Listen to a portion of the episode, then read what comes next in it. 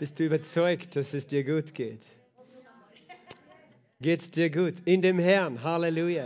In dem Herrn geht es mir gut. In dem Herrn geht es mir immer gut. Vielleicht nicht immer in meinem Fleisch oder in, in dieser Welt, aber in dem Herrn geht es mir immer gut. Halleluja. Danke, Jesus. Ja, schön, dass du da bist.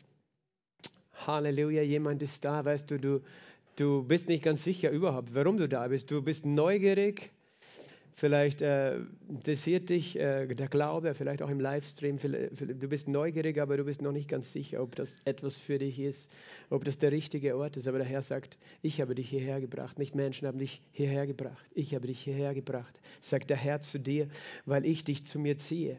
Und Jesus sagt auch, niemand kann zu mir kommen, wenn nicht der Vater ihn zieht. Halleluja. Wir kommen zu Jesus, weil wir gezogen werden, nicht weil wir ein Programm machen. Deswegen sind wir nicht hier. Wir sind hier, weil er uns zieht. Etwas zieht dich. Und ich möchte dich ermutigen, dass du diesen Ziehen folgst. Das ist das Ziehen des Heiligen Geistes heute. Amen. Lass uns die Bibel aufschlagen im Galaterbrief im Kapitel 2, Vers 19 und 20. Galaterbrief, Kapitel 2, Vers 19 und 20. Hier steht geschrieben, denn ich bin durch das Gesetz für das Gesetz gestorben, damit ich für Gott lebe. Ich bin mit Christus gekreuzigt und nicht mehr lebe ich, sondern Christus lebt in mir. Was ich jetzt aber im Fleisch lebe, lebe ich im Glauben, im Glauben des Sohnes Gottes, der mich geliebt und sich selbst für mich hingegeben hat. Amen. Was ich jetzt im Fleisch lebe, lebe ich im Glauben des Sohnes Gottes oder an den Sohn Gottes. Nicht mehr lebe ich, Christus lebt in mir. Sag das einmal mit mir gemeinsam. Nicht mehr lebe ich. Christus lebt in mir. Nicht mehr lebe ich. Christus lebt in mir. Halleluja. Halleluja. Glaubst du das, was du gesagt hast? Halleluja. Nicht mehr lebe ich. Christus lebt in mir. Ganz ehrlich, ich fühle mich nicht so.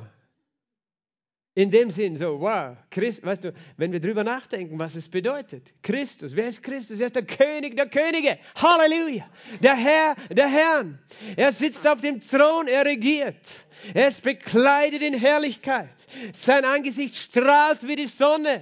Seine Augen sind wie Feuerflammen. Und voller Liebe schaut er auf dich. Und seine Füße glühen, als wären sie im, im Erz, aus Erz, aus glühenden Erz.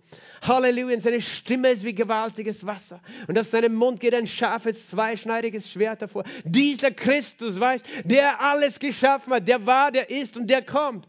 Der Ewige, derselbe gestern, heute und in Ewigkeit. Halleluja, der uns liebt und uns von unseren Sünden erlöst hat. Dieser Christus, Halleluja, der den Tod besiegt hat, der auferstanden ist aus dem Toten, der Erstgeborene, der Erstling der Entschlafenen. In ihm wohnt die Fülle Gottes leibhaftig. Er ist das Alpha und Omega ist der Anfang und das Ende, weißt du. Er ist der, in dem alles zusammengefasst ist. Dieser Christus, weißt du, der sprach und es geschah und die Erde geschaffen hat und die Sonne geschaffen hat und den Mond und die Meere und die Berge, alles mit seinem Wort. Dieser Christus wohnt in mir. Halleluja.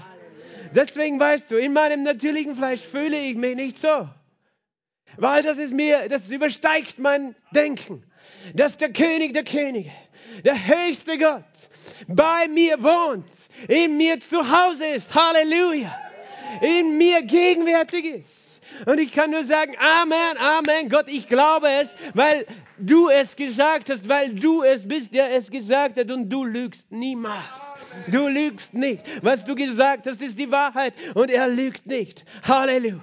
Er möchte dich heute ermutigen. Weißt du, wenn ich predige, ist es unterschiedlich, wie der Heilige Geist mich führt, aber meistens ist es so, wie wenn, wie wenn weißt du, auf einer dunklen Bühne ein Scheinwerfer auf eine Person geht. So geht oft ein Scheinwerfer in meinem Herzen auf einen Bibelvers, auf einen Text in der Bibel, auf eine Geschichte. Es ist einfach alles andere äh, vielleicht ausgeblendet und da ist ein Scheinwerfer. Und der Scheinwerfer diese Woche war in meinem Herzen auf diesen Bibelvers. Halleluja. Das ist, äh, da, das ist diese Wahrheit und die ist so grundlegend und so eigentlich einfach und doch kompliziert und, und äh, so wenige Worte und doch so vieles bedeutend.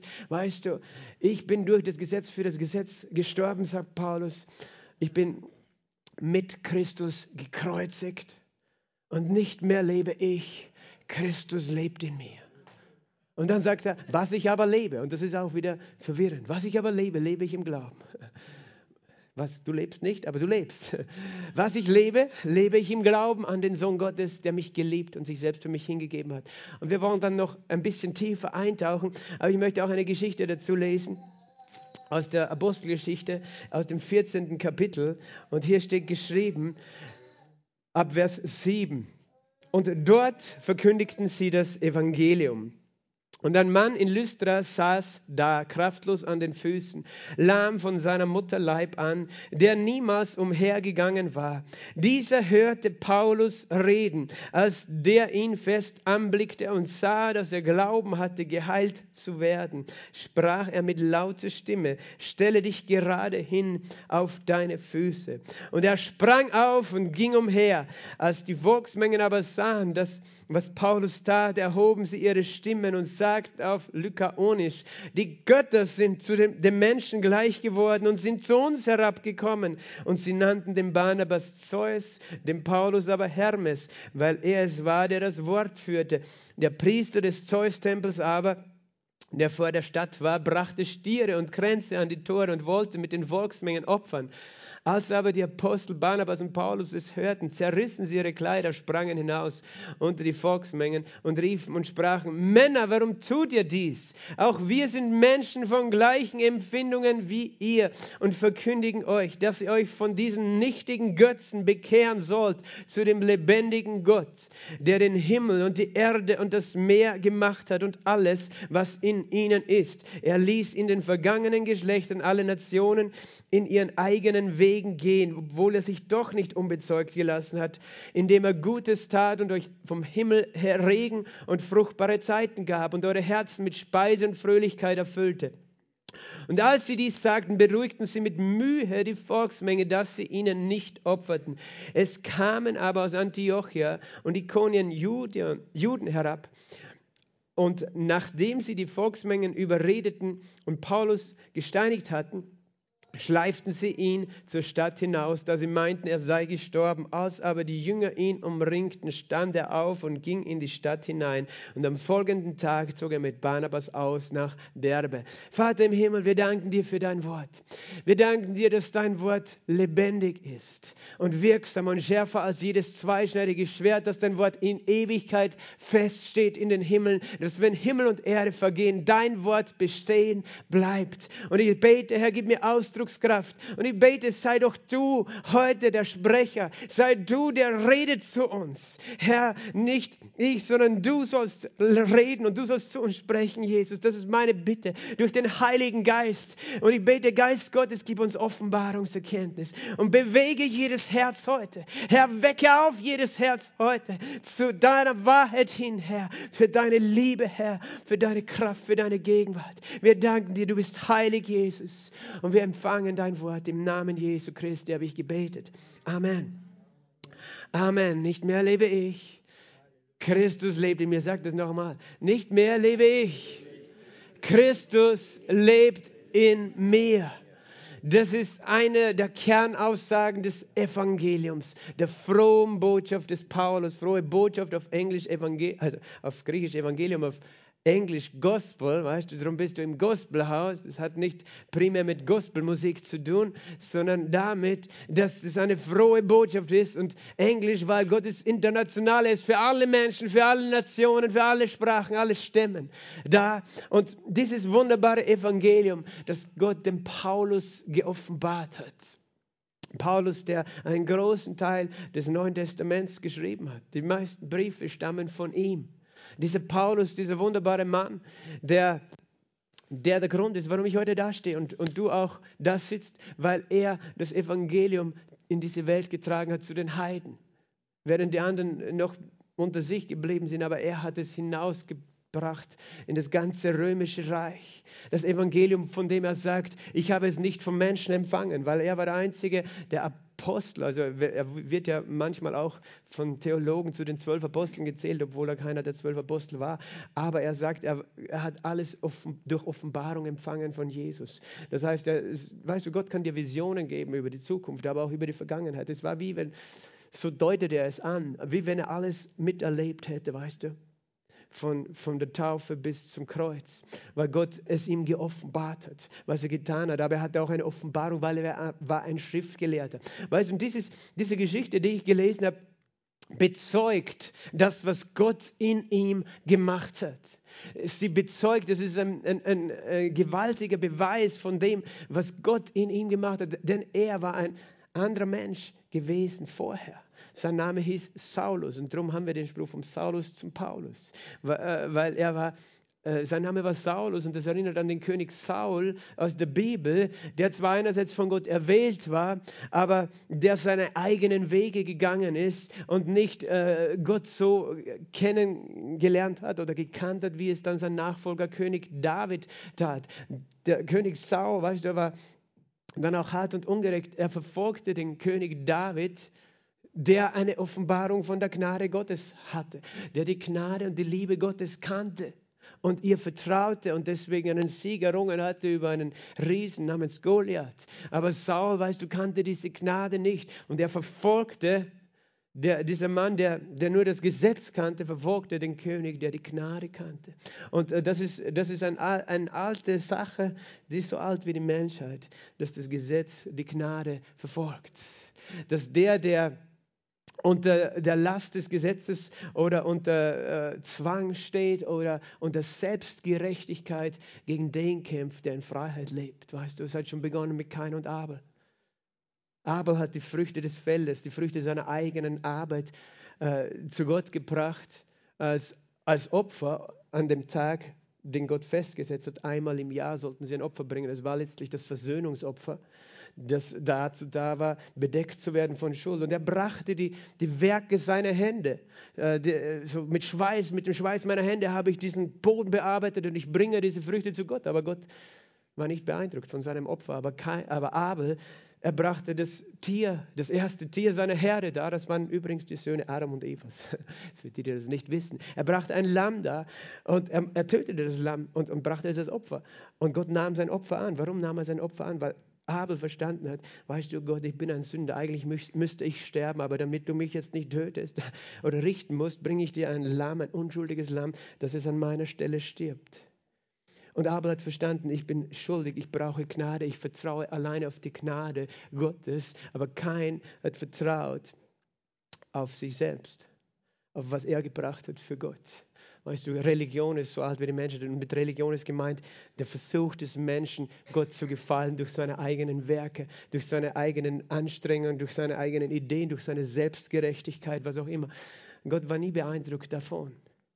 Religion bewirkt gar nichts außer Unfrieden und Streit auf dieser Welt. Manche Menschen wenden sich von Religion ab, weil sie sagen, Religion bringt Krieg auf die, diese Welt. Das stimmt zu einem Teil. Weil, weil Religion oft motiviert ist von Selbstgerechtigkeit und wir wissen alles besser. Und ihr müsst auch so werden wie wir. Oder wir haben die Wahrheit, ihr nicht. Also haben wir das Recht, euch zu töten, was auch immer. Aber Gott, weißt du, war nicht daran interessiert an Religion, sondern an einen Menschen, der glaubt an seine Gnade, an seine unverdiente Zuwendung. Und Abel wurde angenommen von Gott. Nicht, weil er besser war als kein, sondern weil er glaubte und weil er verstand, war ehrlich, ich bin ein Sünder. Ich müsste dieses Lamm sein. Ich bringe einen Stellvertreter. Aber Gott äh, äh hat ihn natürlich angenommen. Er hat gesagt, ich, weil das Lamm ja ein Symbol war für Jesus, der erst 4000 Jahre später kommen würde. Er glaubte schon vorausschauend an Jesus, verstehst du? Obwohl er noch nicht wusste, wer Jesus ist, dieser Abel.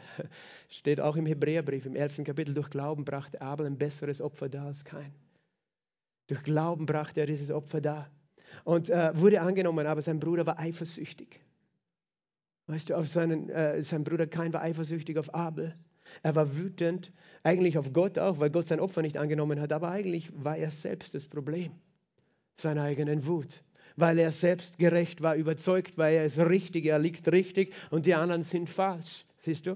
Er war überzeugt von sich selbst und er war eifersüchtig auf seinen Bruder. Und Gott hat gesagt: Was ist mit dir, Abel? Äh, was ist mit dir, Kein?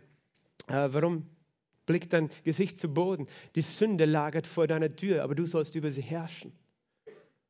Er wusste schon, dass da er versucht war, etwas Böses zu tun. Manchmal lagert die Sünde vor deiner Tür. Weißt du, wir, hatten früher eine Katze, die, die lagerte oft vor unserer Tür, überhaupt im Winter. Sie durfte nicht drinnen wohnen, aber im Winter, weißt du, so schnell konntest du gar nicht schauen. Wenn die Tür auf war, war sie schon drinnen.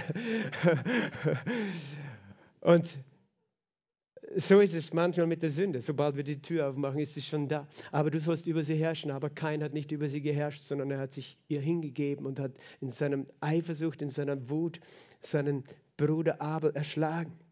Weißt du, und dieses, diese, diese, diese, dieser Kampf, der zieht sich von Anfang der Bibel bis heute. Aber auch eben in der ganzen, durch die ganze Bibel, dieser Kampf von dieser Eifersucht von Menschen, die die auf sich selbst vertrauen und die von sich selbst überzeugt sind und von ihrer eigenen Gerechtigkeit, die sind eifersüchtig auf den, den Gott aus Gnade erwählt, der einfach aus Gnade zu Gott kommt und nicht auf sich vertraut, sondern auf Gnade. Weißt du, Ismael verfolgte Isaac. Weil Isaac war das Kind der Verheißung, das Kind der Gnade. Ismael war das Kind, der eigene Versuch Abrahams, einen Nachkommen zu haben. Und Ismael verfolgte Isaac und äh, Gott sagte, du musst Ismael rausschmeißen aus deiner Familie. Der darf nicht mehr da wohnen, weil es hat so viel Streit und Unfrieden gegeben und er und seine Mutter mussten ausziehen bei Abraham. Weißt du, das war schon heftig. Aber eben, Kain und Abel, Isaac und Ismael, weißt du, und das ist ein Kampf, der bis heute geht. Die Nachkommen Ismaels leben im arabischen Raum, die Nachkommen Isaaks leben auch zum Teil dort, nämlich im Land Israel. Und das ist bis heute ein Kampf. Und das Gleiche gilt dann mit Jakob und Esau. Weißt du, Jakob und Esau in der Bibel, Jakob, war eben der, der die Gnade Gottes und den Segen Gottes ehrte. Und Esau war es egal. Und Gott hat eben aus Jakob das Volk Israel hervorgebracht. Und Esau kämpfte von Anfang an gegen seinen Bruder, wollte ihn töten. Und bis heute die Nachkommen Esaus die teilweise auch sich verbunden haben mit den Nachkommen Ismaels. Sie leben auch in dieser ganzen Region und kämpfen bis heute gegen die Auserwählten Gottes. Weißt du? Und dann eben Saul verfolgte David, den König. David heißt der Geliebte, weißt du, der wusste, dass er von Gott geliebt ist. Aber, aber das macht andere eifersüchtig. Und dann vergingen die Jahre und dann kam Jesus. Weißt du, Jesus wurde auch verfolgt. Es gab die einen, die liebten ihn, es waren nämlich die, die wussten, dass sie Sünder sind und ihn brauchen. Das waren die Zöllner, die Sünder, die Prostituierten. Die liefen zu ihm in seine Arme weil sie spürten seine Liebe und seine Gnade. Sie wussten genau, ich brauche diesen Jesus. Und dann gab es andere, das nennen die Bibel die Schriftgelehrten, die Pharisäer, die Sadduzäer, die dachten, wir kennen das Gesetz, wir wissen genau, was da steht. Dieser Jesus ist ein Scharlatan, dieser Jesus ist ein falscher Prophet, den müssen wir bekennen. Die haben sich kein einziges Mal gefreut, wenn jemand geheilt worden ist, aber sie haben sich geärgert, dass es vielleicht am Sabbat passiert ist, weil das nicht gemäß dem Gesetz war. Und sie dachten, dieser Jesus, der ist böse, den müssen wir töten. Und er sagt noch dazu von sich, er ist der Sohn Gottes, er ist Gott. Weißt du, Gesetz hat immer gegen die Gnade gekämpft. Und, und äh, die einen haben Jesus empfangen, andere haben ihn abgelehnt. Ich möchte nicht auf der falschen Seite stehen. Das habe ich mir immer gedacht, als ich schon als Jugendlicher in der Bibel gelesen habe. Gott, ich möchte nie auf der falschen Seite stehen. Und ich habe verstanden, weißt du, die falsche Seite, das ist die von denen, die von sich selbst zu überzeugt sind und ihr Herz hart machen. Das heißt, Gott, ich möchte nie mein Herz hart machen. Niemals. Bewahre mich. Aber ich hatte auch ein, weißt du, ich war auch von mir selbst überzeugt. Als ich so 20 war, ich dachte, ich verstehe die ganze Welt besser als alle anderen. Meine Mutter ist damals schon gläubig geworden hat mir auch versucht zu sagen, hey, das mit Jesus, ich habe das ganz neu entdeckt und ich habe gedacht, ja, schön für dich, weißt du, das ist für die Dummen, die glauben, sie brauchen eine Kirche. Ich, ich verstehe die Welt besser. Ich, ich habe Philosophie ein bisschen studiert und ich kenne mich mit Esoterik und allem Möglichen aus und ich weiß alles besser, weil ich war so arrogant. Aber mein Leben hat nicht funktioniert. Meine Ehe hat nicht funktioniert. Weißt du, weil ich auch selbstgerecht war, weil ich, äh, weil ich auch gestritten habe und alles Mögliche, auch mit meiner Frau, meiner Lieben. Bless her heart. Sie sitzt noch immer da. Sie hat mich nicht verlassen. Halleluja. Verstehst du? Aber dann eines Tages habe ich verstanden, dass das Problem hier ist bei mir. Und ich habe kapituliert vor dem Kreuz Jesu. Halleluja. Ich habe gewusst, ich brauche diesen Jesus. Nur der kann mich retten. Nur der kann mich retten. Weißt du, und ich bin gerettet worden. Gott hat mich gerettet. Und ich predige die Gnade Gottes und ich liebe die Gnade und das Evangelium von der Güte und Gnade Gottes. Halleluja. Und ich, ich kämpfe davor, aber nicht, weißt du, mit einem Schwert. Aber es, es brennt in meinem Herzen. Und Paulus, weißt du, er war auch jemand, der gekämpft hat. Sein Name war Saulus. Er wuchs auf in der Schule des Gamaliels. Das war ein damaliger führender Schriftgelehrter, ein berühmter Mann, weißt du. Er, er wuchs auf dann in Jerusalem in einer Tora-Schule. Das war High Society, Elite-Schule. Wenn du reich werden wolltest, erfolgreich sein wolltest im Land, einflussreich, weißt du, dann warst du dort dann bekamst du Ansehen, dann wurdest du, äh, und, und das Volk Israel, da drehte sich alles auch trotzdem um den Gottesdienst, aber es war ihre Religion geworden und ihr eigenes System. Und er ging dort in die Schule und von klein auf, er lernte die Schriften, er kannte sie auswendig. Viele Texte hat er zitiert.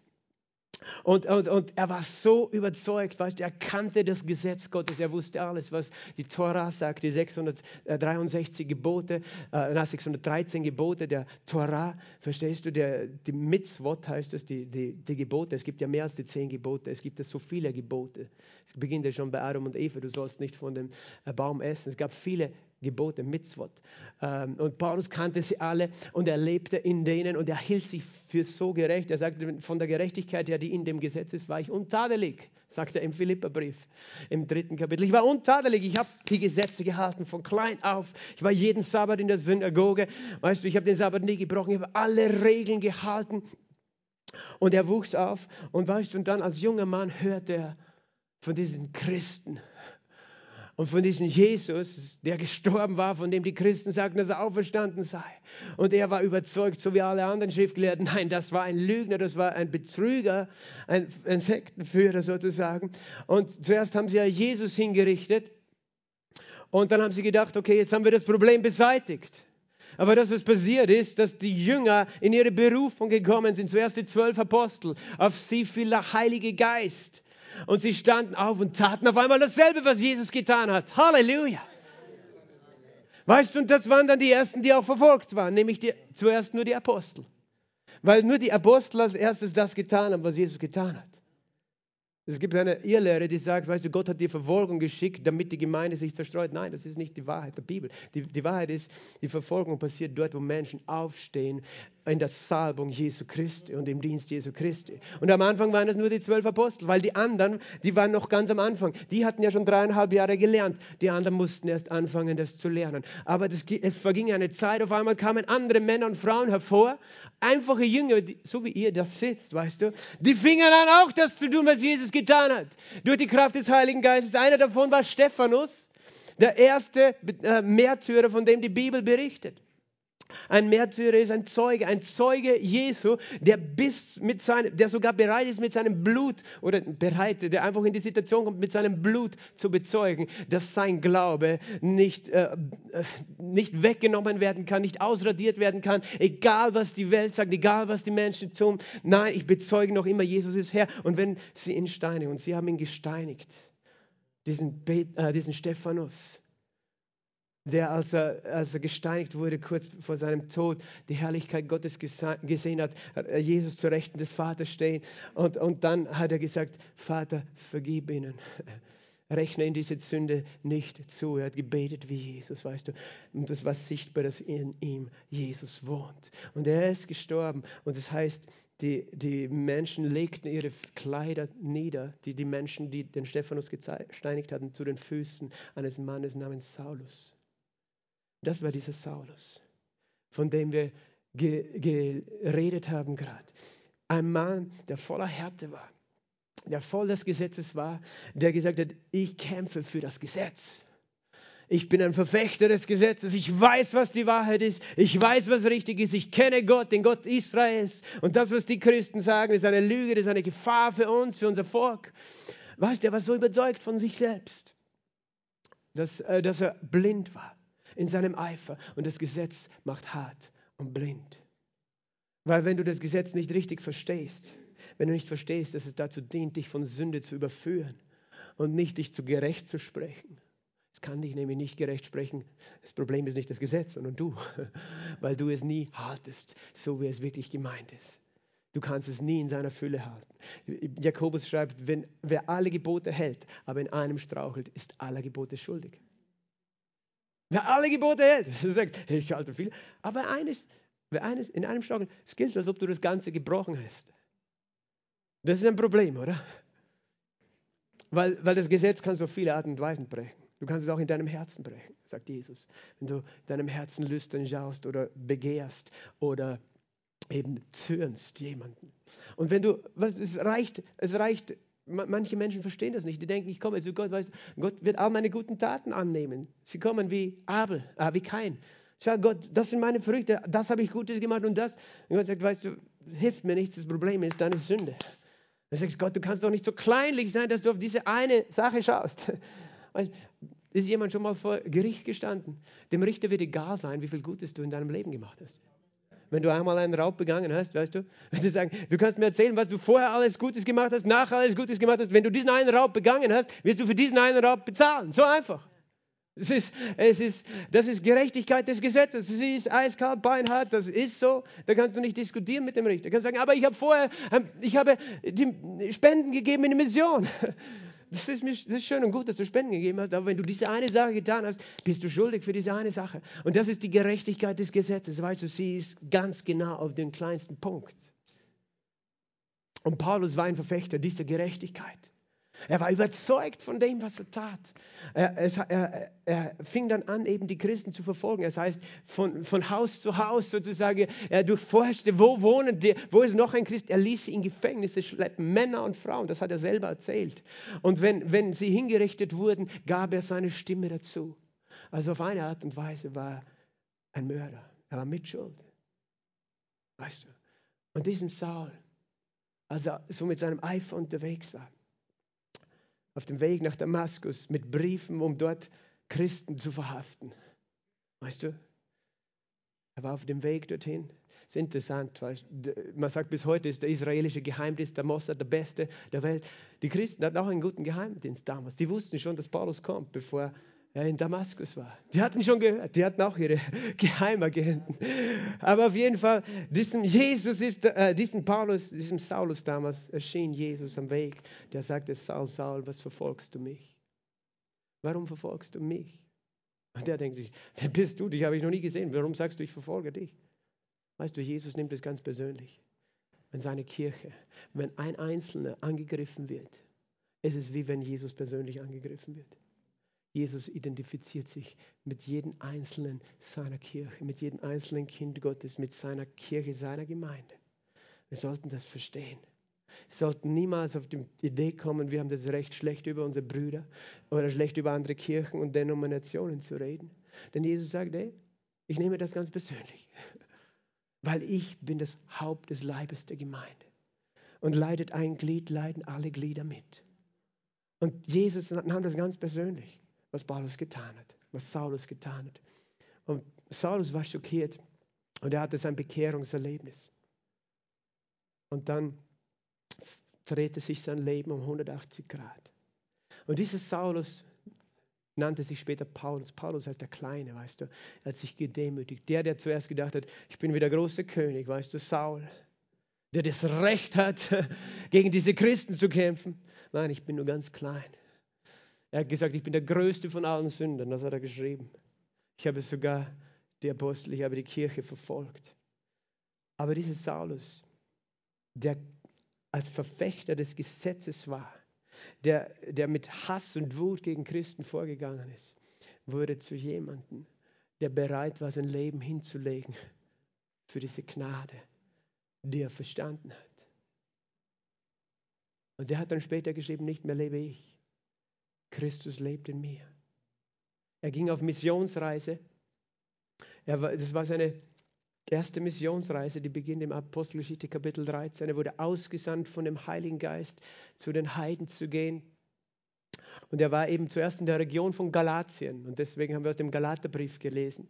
Dort war er unterwegs. Und weißt du, was ihm begegnet ist? Da waren Menschen, hauptsächlich Nichtjuden, die ihr Herz weit geöffnet haben für diese wunderbare Botschaft der Gnade.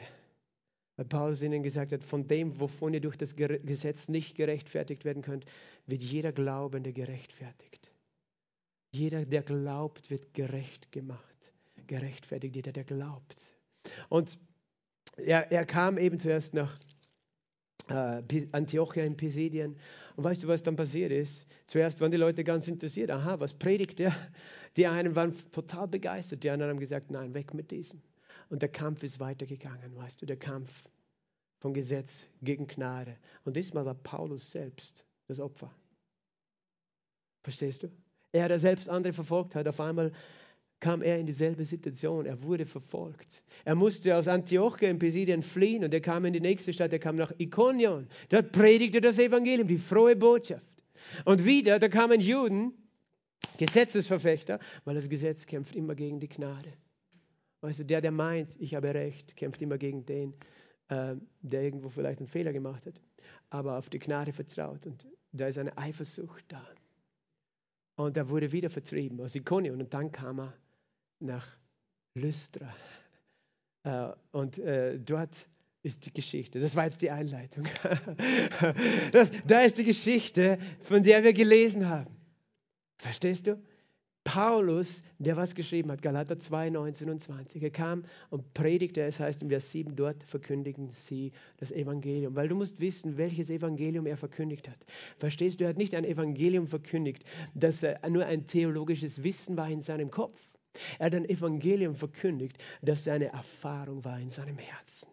Es war eine Erfahrung seines Herzens, transformiert worden zu sein. Es war die Erfahrung. Er stand vor diesem Jesus, den er verfolgte, der der Schöpfer des Himmels und der Erde ist. Und Jesus, weißt du, der eines Tages, heißt es, den Bösen mit dem Hauch seines Mundes vernichten wird. Er hätte mit dem Hauch seines Mundes so machen können, weißt du, Paulus wäre zu Asche zerfallen. Aber Jesus ist nicht so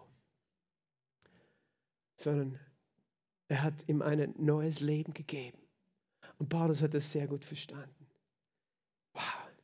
Ich kämpfe für das Gesetz, mit dem Gesetz. Ich glaube, ich halte das Gesetz. Und dann komme ich drauf, ich habe Gott verfolgt. Ich habe seine Kinder verfolgt, seine Gemeinde verfolgt.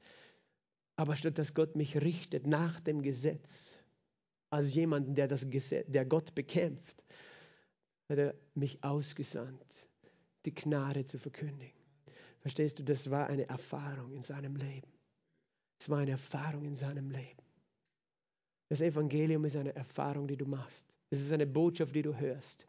Aber jedes Wort in der Bibel dient dazu, dass es in deinem Herzen und in deinem Leben zu einer Erfahrung wird.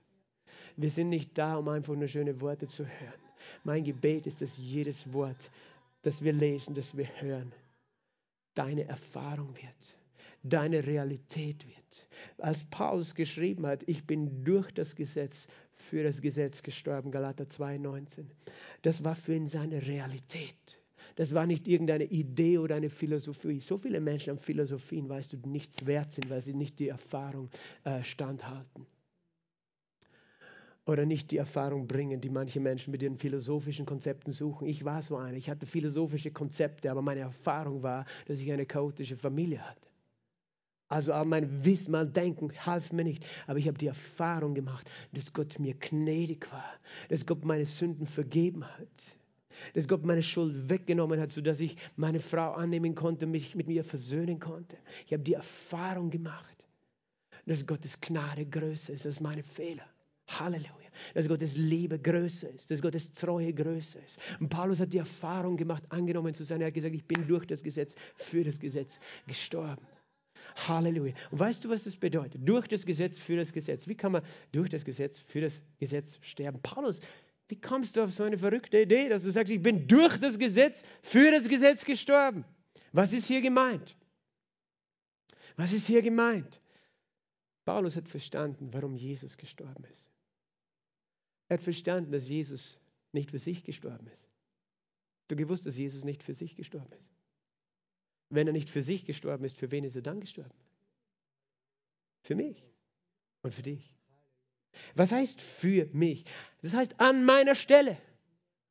Das heißt, eigentlich hätte ich dort sterben sollen. Warum hätte ich dort sterben sollen?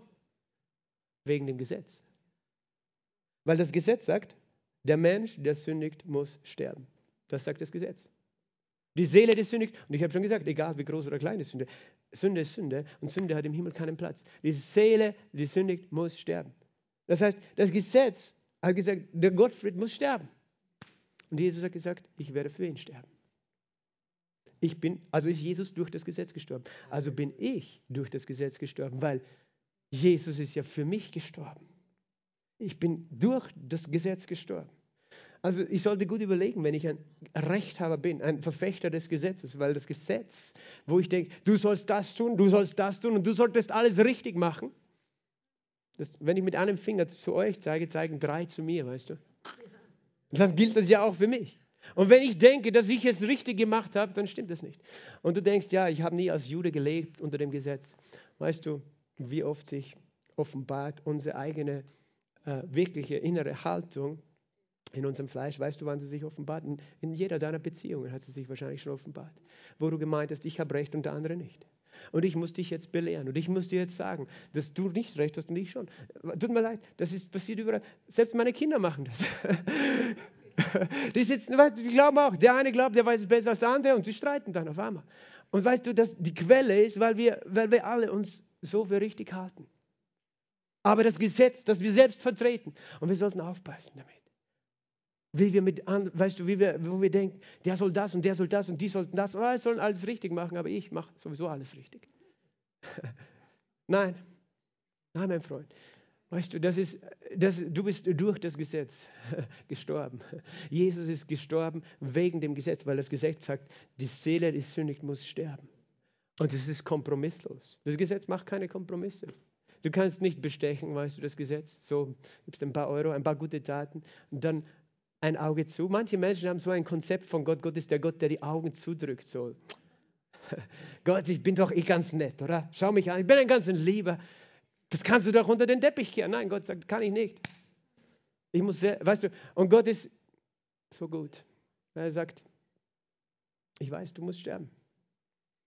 Aber ich zeige dir etwas. Ich verlasse meinen Thron und ich gehe dorthin.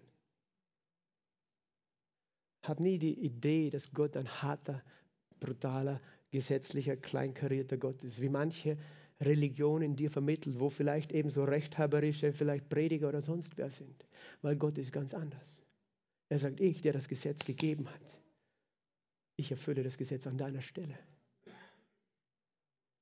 Und ich verlasse meinen Thron und ich gehe dorthin, an den Ort eigentlich, wo du hängen solltest, damit du nicht dort hängst. So sehr liebe ich dich.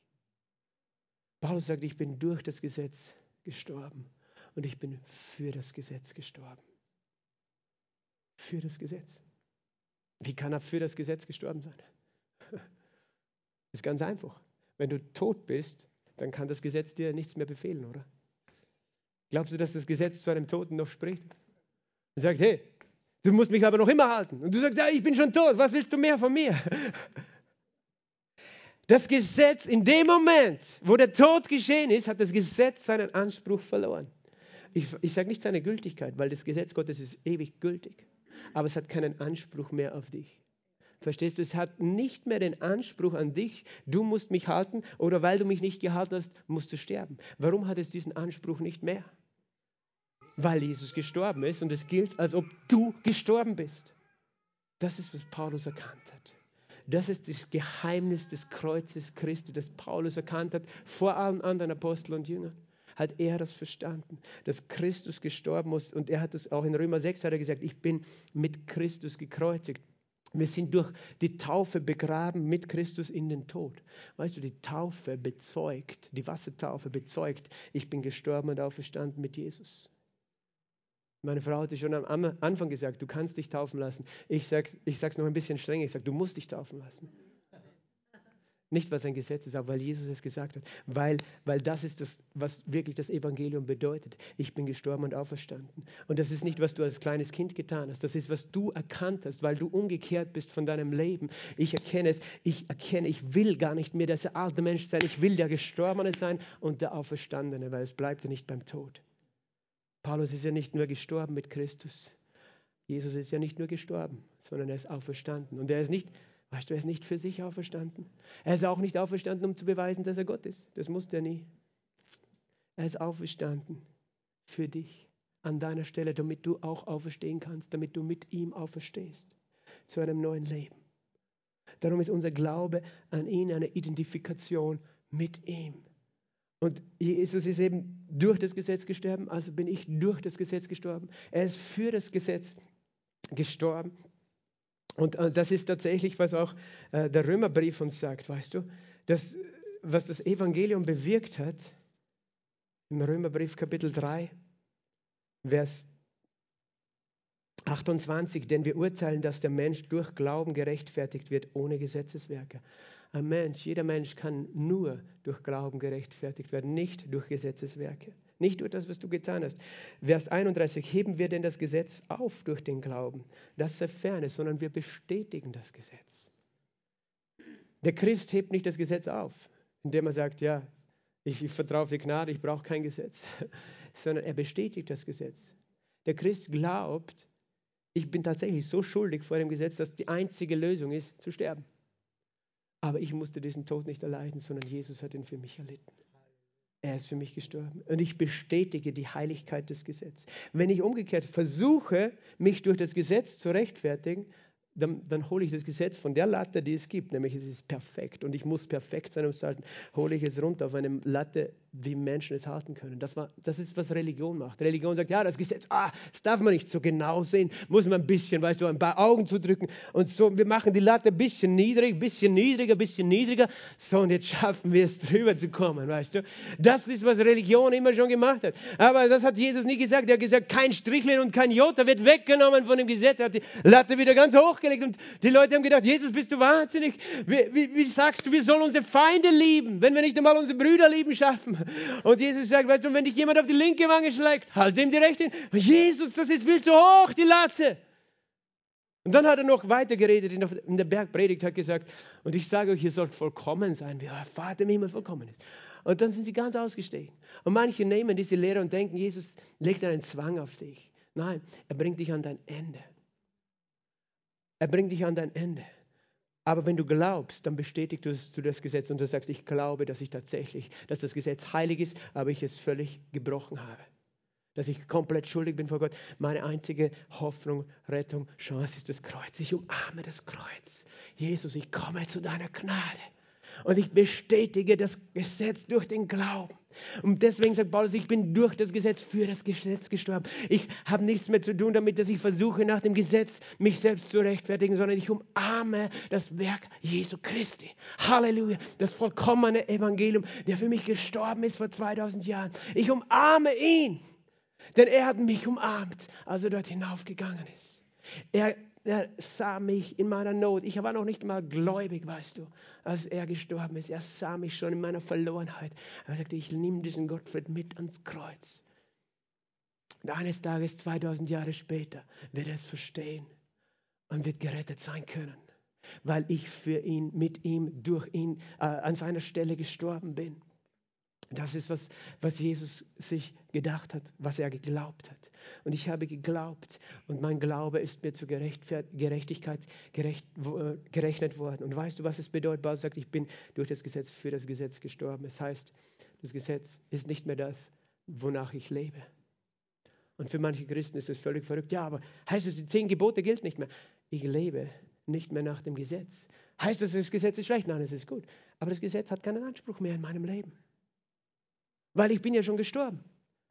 Äh, das Gesetz, ich bin losgemacht, das sagt Paulus mehrmals in der Bibel, ich bin losgemacht, ich bin nicht unter Gesetz. Aber weißt du, ich bin mit Christus auferstanden. Er sagt, ich bin mit Christus gekreuzigt, Galater 2,20, Halleluja, und nicht mehr lebe ich. Sag nochmal, nicht mehr lebe ich, sondern Christus lebt in mir.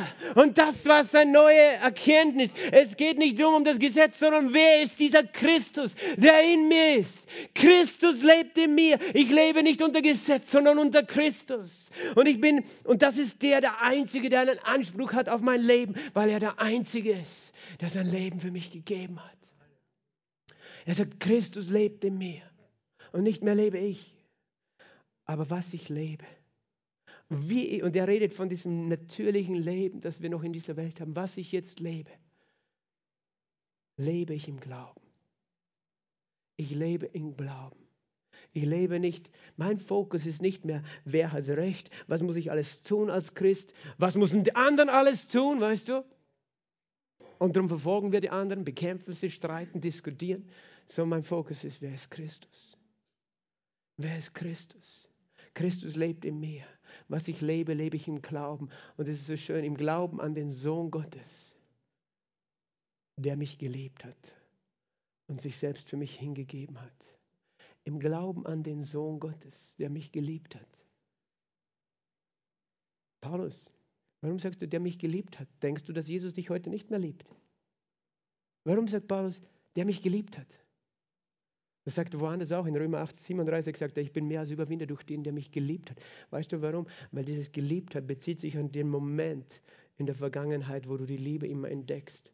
Weil wenn du sagst, der mich liebt, dann könnte es sein, dass deine Gedanken sind, ja, wo ist jetzt seine Liebe? Ich spüre sie nicht, ich sehe sie nicht. Und Gott will immer, dass du weißt, wohin musst du schauen, damit du weißt, dass Gott dich liebt. Das Kreuz. 2000 Jahre zurück. Das ist der Ort, wo die Liebe so klar sichtbar geworden ist wie nie vorher und nachher. Die Liebe Gottes. Weißt du, wenn Gott dich segnet mit einem neuen Auto oder einem neuen Arbeitsplatz oder einem Ehepartner, das ist wunderbar.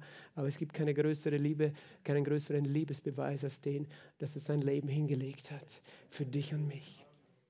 Unter, unter Schmerzen, unter Tränen, unter Angst, Todesangst. Aber er hat es getan. Und Paulus war immer fokussiert auf das Kreuz. Wie kann der, den ich bekämpft habe, bereit gewesen sein, sein Leben hinzulegen für mich? Und er denkt zurück an den, der mich geliebt hat. Er erinnert sich selbst immer, Gott, du hast mich geliebt. Und das, was, das war, war ihn, was ihn bewegt hat in sein Leben. Er musste nicht mehr unter Gesetz leben, verstehst du?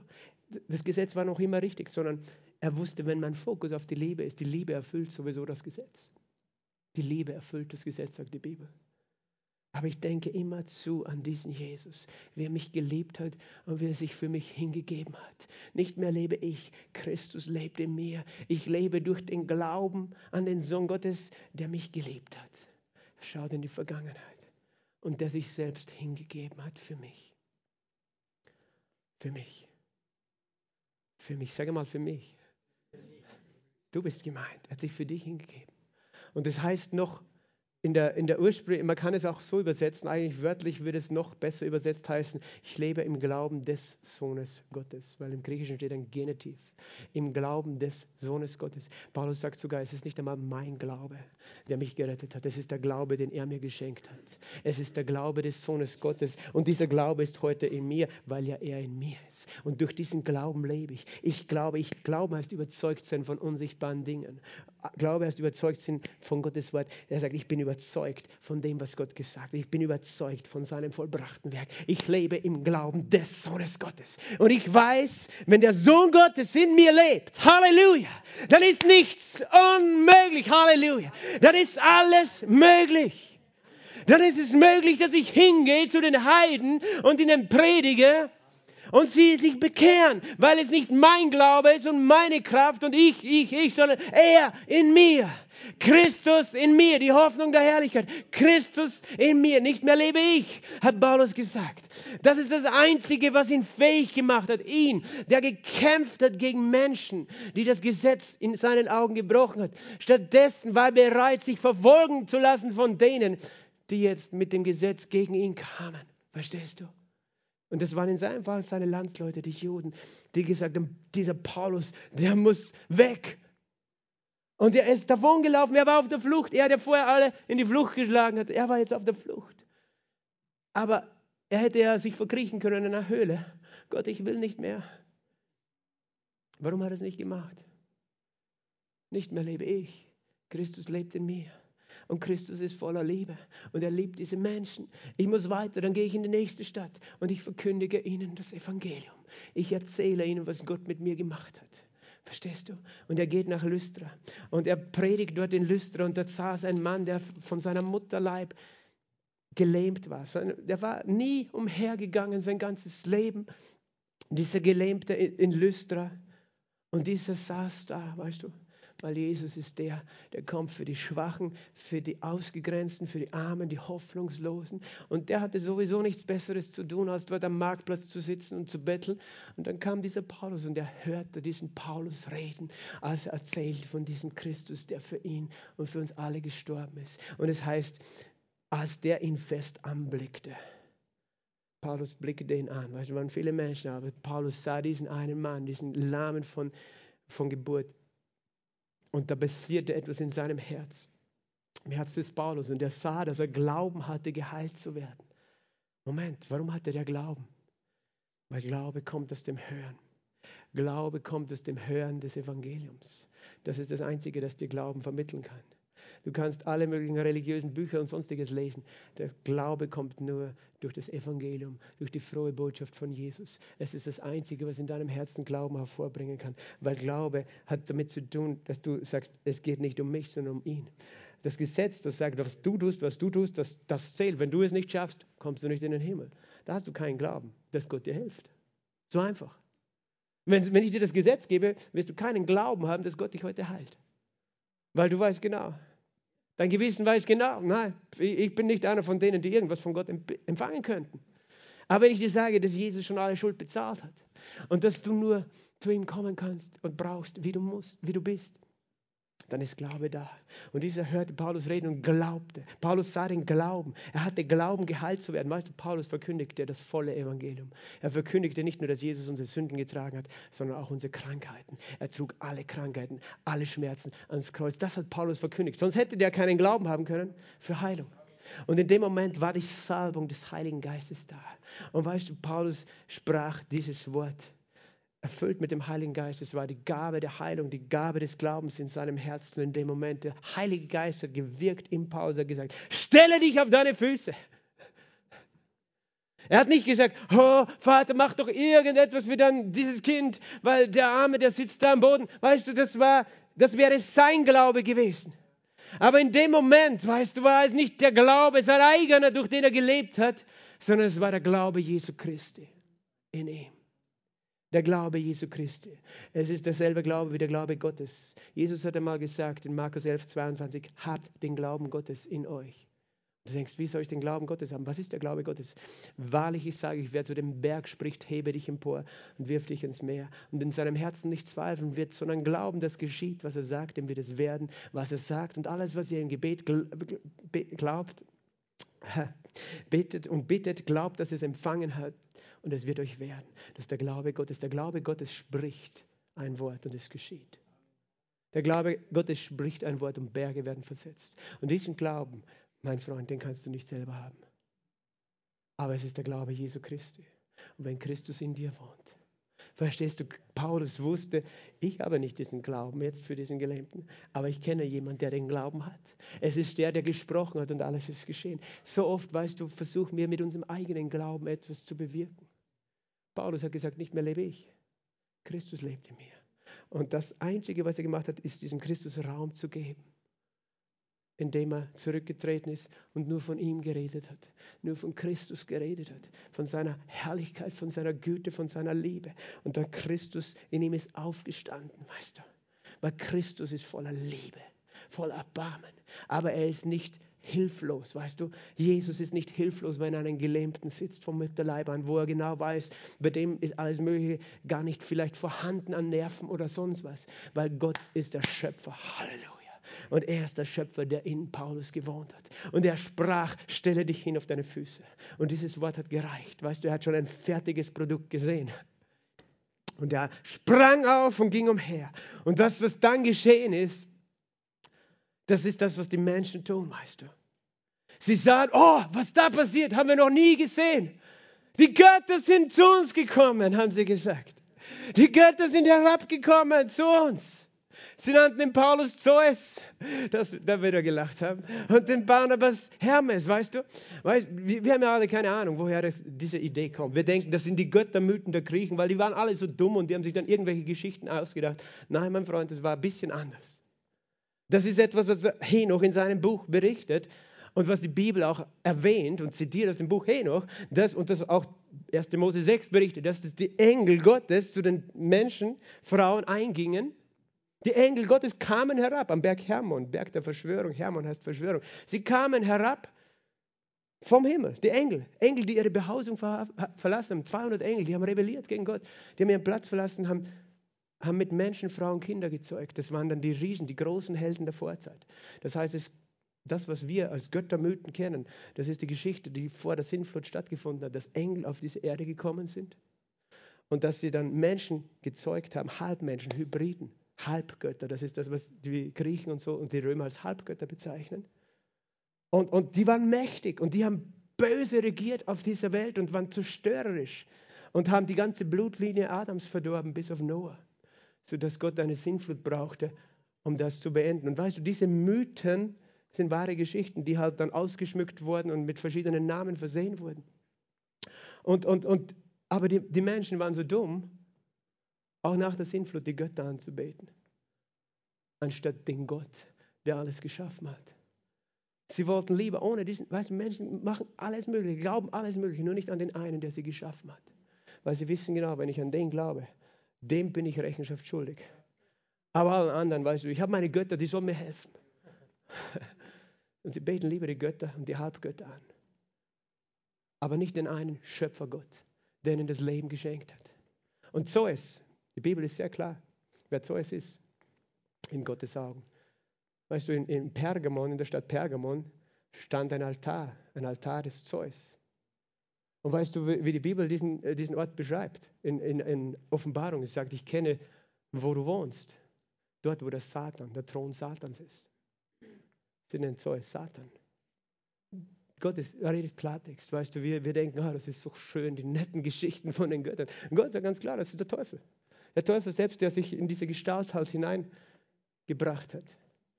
Komisch, dass die, die Vorläufer der Nazis in Deutschland diesen Altar in Pergamon abgebaut und in Berlin aufgebaut haben, oder? Aber das ist eine andere Geschichte, auf die will ich heute nicht mehr eingehen. Und auch, dass sie 1936 in, in, Berlin die Olympischen Spiele haben wollten. Weißt du, zu welchen Ehren die sind? Die Olympischen Spiele zu Ehren des Zeus und der Götter. Okay, das ist, das ist nur ein bisschen Aufklärung so nebenbei. Aber weißt du, Paulus und Barnabas, die Menschen, die verstanden nicht, was da passierte. Dass da Menschen waren, die normale Menschen waren, aber die Dinge vollbrachten, die übernatürlich waren. Sie nannten den Paulus Zeus und den Barnabas nannten sie Hermes und dann wollten sie ihnen Opfer bringen. Und Paulus hat die Krise gekriegt. Er dachte, nein, bitte keine Opfer für uns, ich bin nicht Zeus. Und weißt du, wir, wir wollen ja alle solche Superhelden, darum gibt es ja auch die Superheldenfilme, die gehen ja alle auf diese Geschichte zurück, ob vor der Sintflut. Die ganzen Superheldengeschichten, auf diese Halbgötter, auf diese übernatürlichen Menschen mit übernatürlichen Kräften. Aber weißt du, was Paulus es hörte? Er zerriss sein Gewand. Hey, schaut mich an, wir haben einen ganz normalen Körper. Er zerriss sein Gewand und sagt, hey, wir sind Menschen, er sagt es in 15, mit gleichen Empfindungen wie ihr. Wir fühlen uns genauso schwach. Es gibt mir Hoffnung. Er fühlte sich genauso schwach wie du und ich. Mit gleichen Empfindungen. Aber da, wir sind nicht da, weil wir wollen, dass ihr uns für wichtig anseht, sondern wir verkündigen euch, dass ihr euch abwendet von all diesen falschen Göttern und Götzen. Wegwendet, abwendet zu dem lebendigen Gott, der den Himmel und die Erde und das Meer gemacht hat und alles, was in ihnen ist. Und er redet, weißt du, es gibt nur einen Gott, der alles geschaffen hat. Und er sagt, der ist so gut, dieser Gott, weißt du. Er, in den vergangenen Zeiten hat er, den, hat er jeden in seinen eigenen Weg gehen lassen. Das bezieht sich auch auf mein Leben. Er hat mich immer in meinen eigenen Wegen le leben lassen. Und er gab trotzdem Regen und gute Zeiten sozusagen. Er ließ sich nicht unbezeugt, sagt Paulus in Vers 17 hat Gutes getan fruchtbare Zeiten gegeben. Alles, was gut ist auf dieser Erde, was auch immer Gutes geschieht. Jedes einzelne Gute, jede gute Ernte auf dieser Erde. Verstehst du? Jeder Segen, jede Versorgung ist eine Gnade Gottes. Würde Gott diese Welt verlassen, wäre in, in einem Augenblick nur mehr Zerstörung da. Das ist das Werk der Menschen, die sich mit dem Teufel verbunden haben. Aber Gott ist so gnädig, hat doch gute Zeiten gegeben. Und alles, was gut ist, ist Gnade. Es ist nicht so, dass wir sozusagen sagen können, Gott, warum lässt du das Böse zu? Nein, das Böse lassen wir zu, aber er in seiner Gnade greift trotzdem noch ein. Weißt du?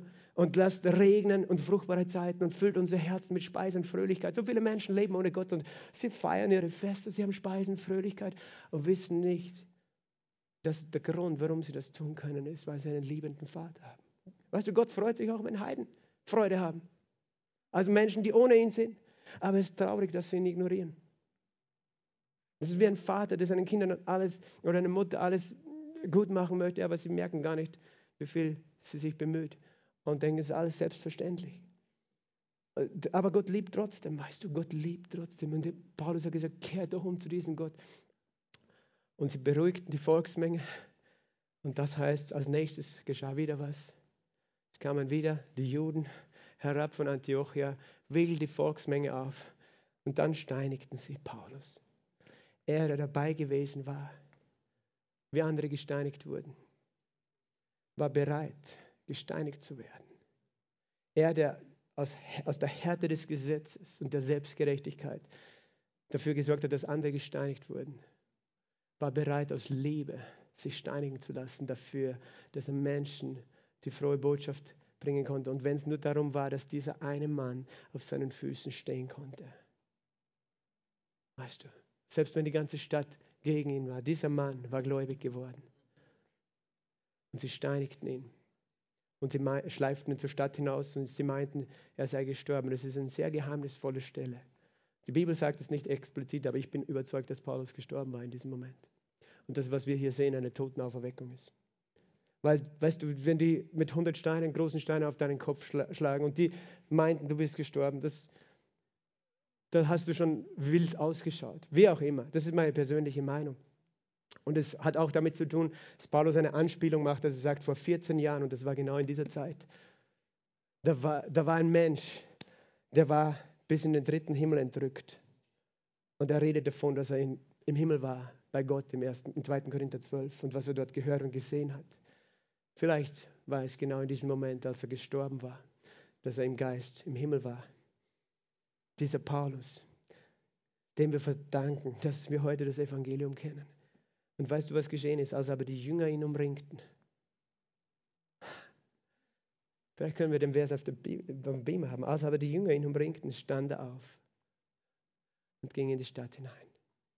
Wie konnte das sein? Ich glaube, dass das ist alles übernatürlich, was hier steht. Als die Jünger ihn umringten. Weil wer ist ein Jünger? Du und ich, wir sind Jünger. Und was ist mit jedem einzelnen Jünger? Nicht mehr lebe ich. Christus lebt in mir und ich lebe durch den Glauben des Sohnes Gottes. Vers 19 ist das. Durch den Glauben, und 20, ja genau, als die Jünger ihn umringten. Ich lebe durch den Glauben des Sohnes Gottes. Das ist das Erbe von jedem Jünger Jesu. Weißt du, dass selbst wenn da ein Toter in der Mitte liegt und wenn sich die Jünger rundherum stellen und beten, fließen Ströme des Lebens aus ihnen, weil Christus in ihnen wohnt. Wir leben nicht mehr unter Gesetz, weißt du, es gibt etwas viel Größeres, unter dem wir leben. Wir leben unter der Herrschaft von Jesus Christus, den wir empfangen haben. Und er liebt so sehr und er ist so mächtig und ihm ist nichts unmöglich. Amen. Ihm ist gar nichts unmöglich. Und Paulus ist wieder aufgestanden weitergegangen. Es steht in einem Satz da. Aber ich glaube, es war absolut übernatürlich. Weißt du, wo die hinzielen? Die zielen auf deinen Kopf, wenn du gesteinigt wirst. Da kannst du nicht einfach aufstehen und weitergehen. Selbst wenn, sie, wenn er nur bewusstlos war, da hätte er nicht aufstehen können und weitergehen, wenn Gott nicht ein Wunder getan hätte. Verstehst du? Aber warum? Weil er, ein, er es verkündigt hatte, Christus lebt in uns. Halleluja. Und er lebt in dir. Und wenn du noch nicht von neuem geboren bist, dann ist heute der Tag, wo du ihn aufnimmst, damit er auch in dir lebt. Weil er lebt nicht in jedem Menschen, er lebt nur in denen, die ihn aufnehmen aber er gibt jedem diese Möglichkeit, ihn aufzunehmen und rauszukommen aus einem alten Leben der Sünde, so wie Saulus, zu einem neuen Leben. Lass uns gemeinsam aufstehen. Halleluja. Danke, Jesus. Danke, Vater. Halleluja. Der Geist Gottes ist hier. Halleluja. Und er spricht auch im Livestream, er spricht zu dir. Das ist mein Gebet, weißt du, dafür habe ich gebetet und ich weiß, dass der große, mächtige Gott dieses Gebet hört, weil es sein Wort ist, dass er Menschen überführt von Sünde, Gerechtigkeit und Gericht. Dass er dich überzeugt heute. Nicht ich will dich überzeugen. Ich bete, dass der Heilige Geist dich jetzt überzeugt, dass du Jesus Christus brauchst. Ich bete, dass der Heilige Geist dich überzeugt, dass er dich ruft, umzukehren. Weg von, weißt du, für manche heißt es ganz neu zu Jesus zu kommen. Aber für viele von uns heißt es auch, zu überlegen, weißt du, wo lebe ich in meiner eigenen Gerechtigkeit, in meiner eigenen Rechthaberei, in meinem eigenen Gesetz, wo lebe ich unter der Herrschaft Jesu und wo noch nicht. Und dass wir auf den Punkt kommen, dass wir sagen, Jesus, ich will nicht mehr alleine kämpfen.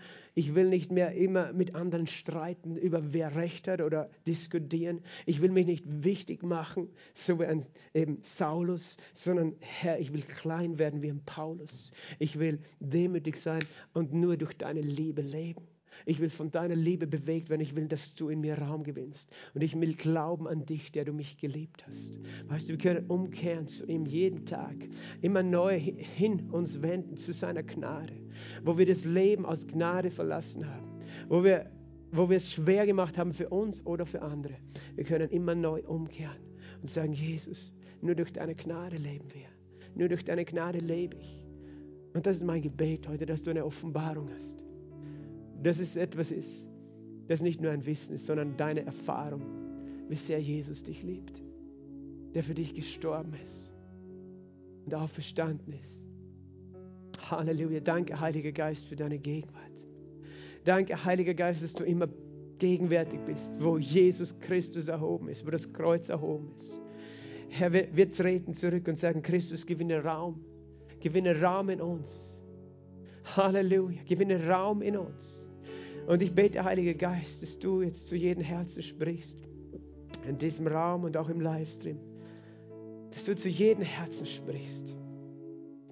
Oh, komm, Heiliger Geist. Lass uns die Augen schließen und ich möchte diese Fragen stellen.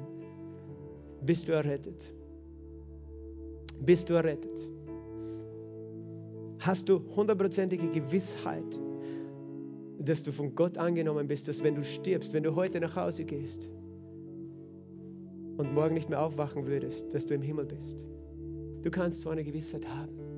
Die kann dir nur Jesus geben. Die kann dir nicht dein eigenes Leben, deine eigenen Werke geben, aber Jesus gibt sie dir, wenn du ihn empfängst. Weil er sagt, jeder, der an mich glaubt, geht nicht verloren, sondern wird gerettet. Jeder, der an mich glaubt, empfängt ewiges Leben.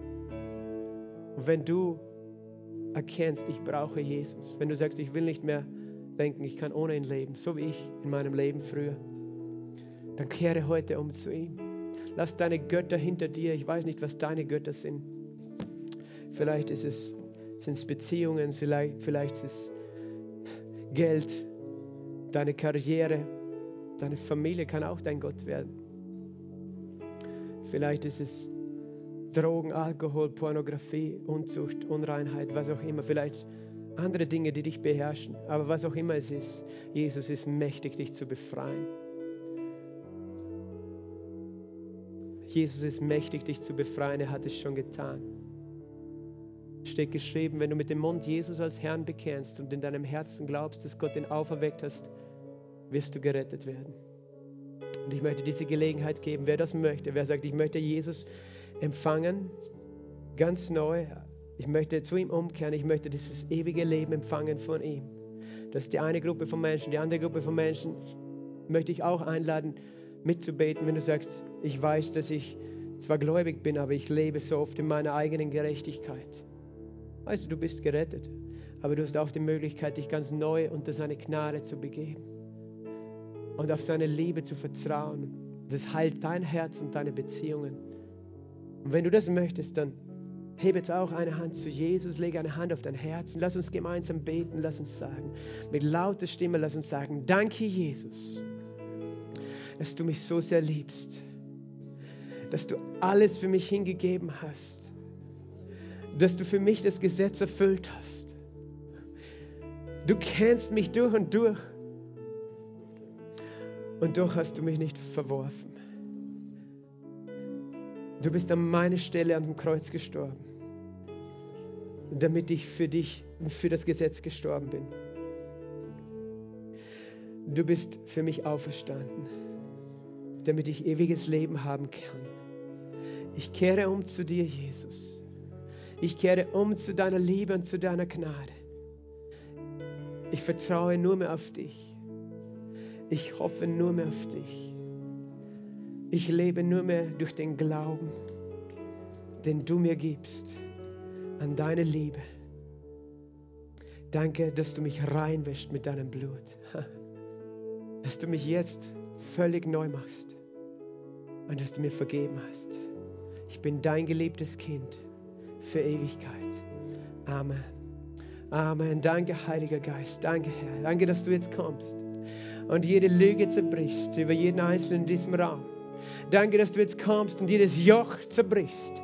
Jedes Joch der, der, des Gesetzes, jede Last, wo, wo Menschen denken, sie müssen irgendwelche Ansprüche an Gott erfüllen. Wir danken dir, Jesus, dass du diese Ansprüche schon erfüllt hast.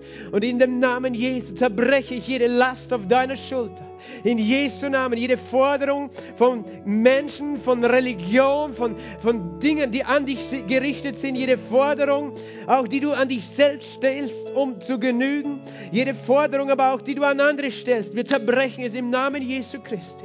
Und im Namen Jesu sage ich, wir sind für das Gesetz gestorben, damit wir für Gott leben. Halleluja, sage mal, ich bin für das Gesetz gestorben, damit ich für Gott lebe. Sag, nicht mehr lebe ich. Christus lebt in mir. Nicht mehr lebe ich. Christus lebt in mir. Nicht mehr lebe ich. Christus lebt in mir. Und ich lebe durch den Glauben des Sohnes Gottes der mich geliebt hat, der sich für mich hingegeben hat. Ich lebe durch den Glauben an seine Liebe. Ich lebe durch seine Gnade. Ich lebe, weil er in mir lebt. Und ich vermag alles durch ihn, der mich stärkt. Denn größer ist der, der in mir ist, als der in dieser Welt. Danke, Jesus. Halleluja. Preise mit deinen eigenen Worten. Halleluja. Rapasonde, Rakotea, Iste Brantoyo, Oh Rabagende, Rocco Tuyante, Lamondestira, Menjaria Sombre. Beten an. Wenn du in neuen Sprachen beten kannst, bete im Geist. Rambolostea, Rembasha, Ishako, Enjaramaya, Injaramaria Tondo, Rapapapakataya, in dem Namen Jesu, jetzt in diesem Moment fliehen falsche Götter von deinem Leben, von deiner Seele, von deinem Herzen, von dieser Gemeinde. In Jesu Namen. Diese Götter verbrennen jetzt in dem Namen Jesu.